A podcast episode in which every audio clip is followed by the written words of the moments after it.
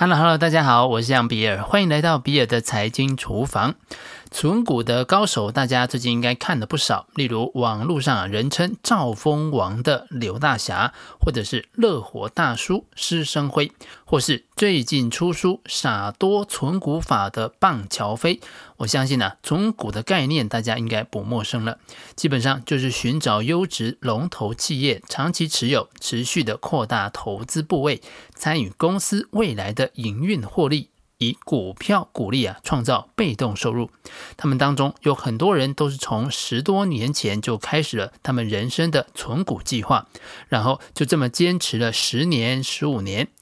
我一直在思考，到底十几年前他们经历了什么？是什么让他们想到要抱着股票不放？当时应该也没有存股这个名词啊。而且有许多的菜篮族也做一样的事情，为什么他们成功了，而菜篮族们还继续在券商看盘，然后一边在盯菜呢？理财的三个误区，大多数人会把投资跟理财连在一起讲，似乎投资就是理财，理财就是投资。第一个误区是投资不等于理财。事实上，理财并不只是投资，也不只是赚钱，它本质上是根据人生的需要而对未来做出的科学规划。理财过程当中会包含投资，投资也可能有理财的成分，但是两者是不能画上等号的。举例来说，我最近刚好看到一个 YouTuber 招募了一个大学刚毕业的新鲜人来上班。那这个新人从云林到台北工作，薪水扣完房租跟吃饭等日常开销之后，就只剩个几千块钱了。但是他住的地方连个床都没有，他的曲面荧幕电视是他自己用厚纸板画的，然后贴在墙上，遥控器也是纸板做的。嗯，这个是在做节目效果吧？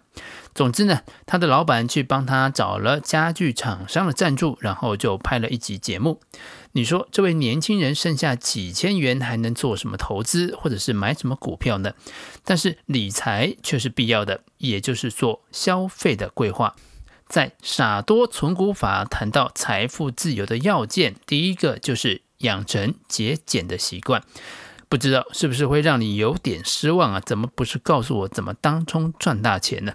但这其实才是谈理财所需要的。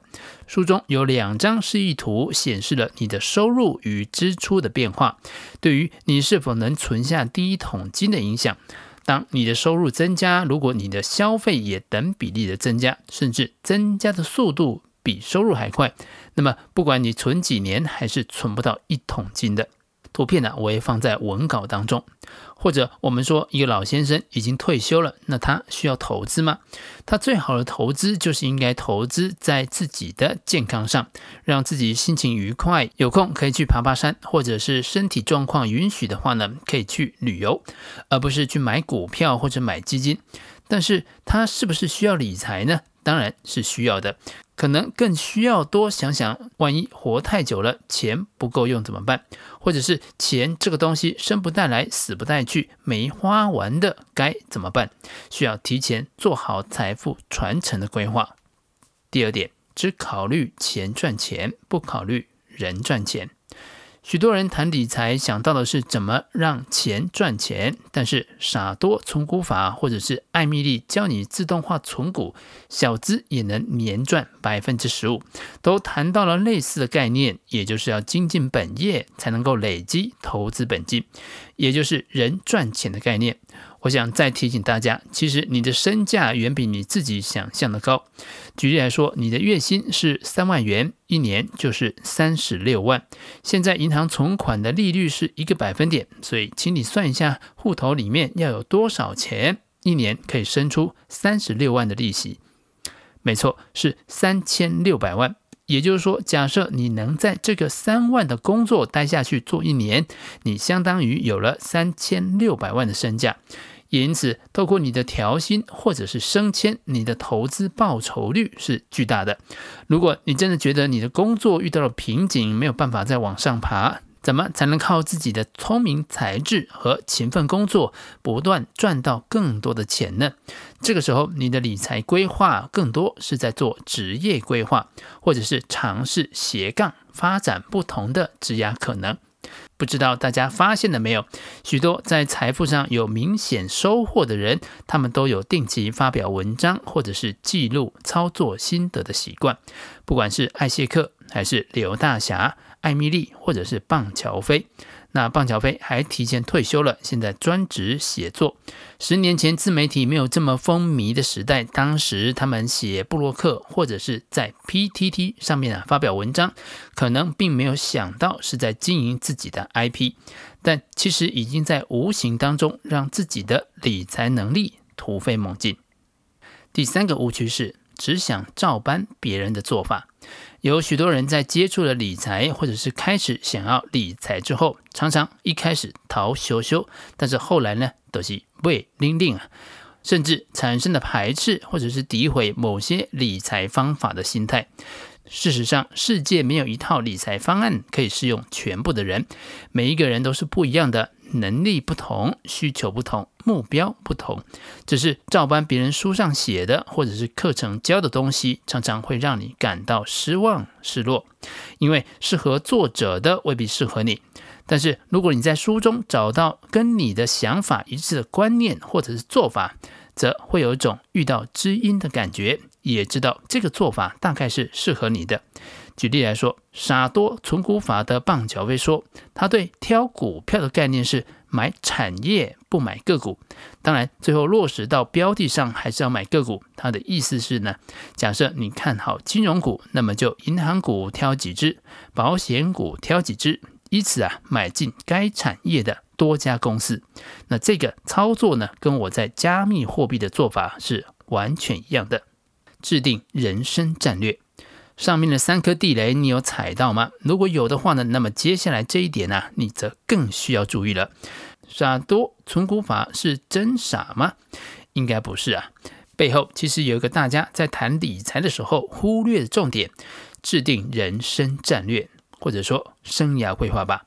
理财的目的就是为了你的人生来服务的。没有清晰的人生战略做出来的理财规划，注定是要失败的。就好像一艘没有舵的船，它必定要迷失在汪洋大海之中。这也就是为什么许多人想理财，但是他没有明确的目标，他也没有人生的战略。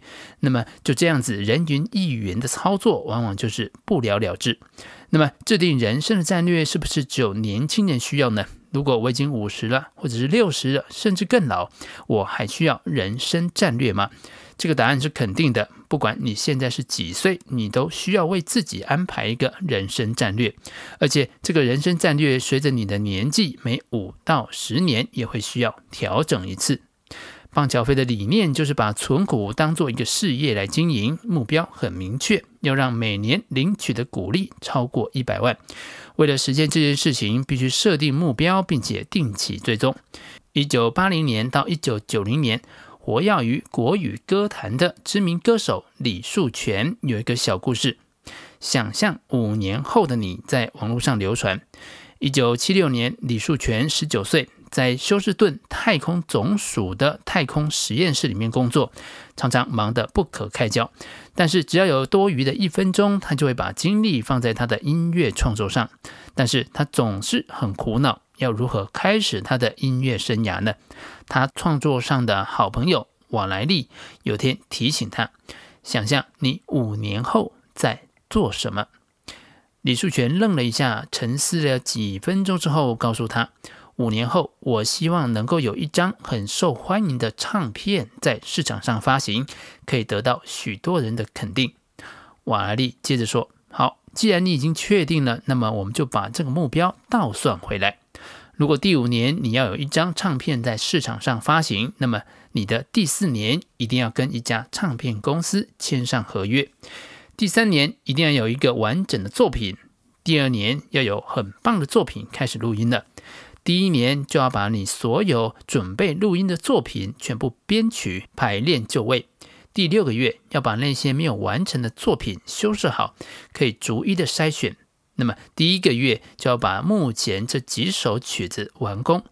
第一个礼拜就是要列出一整个清单，排出哪些曲子需要修改，哪些还需要完工。棒乔飞在二零零九年定下二零一五年被动收入要达到一百万的目标，接下来就是定下年度的目标，例如每一年要投入多少的本金，创造出多少殖利率的股票组合，并且列出明确的计划。实际执行计划之后呢，还要追踪进度，如果没有照预定进度执行的时候，就得找出原因，并且想办法改善。最后的结果，棒乔飞还是比预期的晚了五年达成目标，但终究他突破了撞墙期，达成提前退休的目标。回到一开始我们所说的菜篮族们，他们有想着要财富自由吗？或许有吧，但是他们的理财行为跟他们的人生战略目标是一致的吗？除了有想法，他们有设定计划，想过要如何执行吗？恐怕都是没有的。总结一下，你的人生战略其实是你的理财规划的前提跟基础，同时也指示了方向与目标。如果你对生命经常在问为什么会这样子呢？为什么会那样呢？的时候呢，你不妨问一下自己，你是否清清楚楚的知道你自己要的是什么？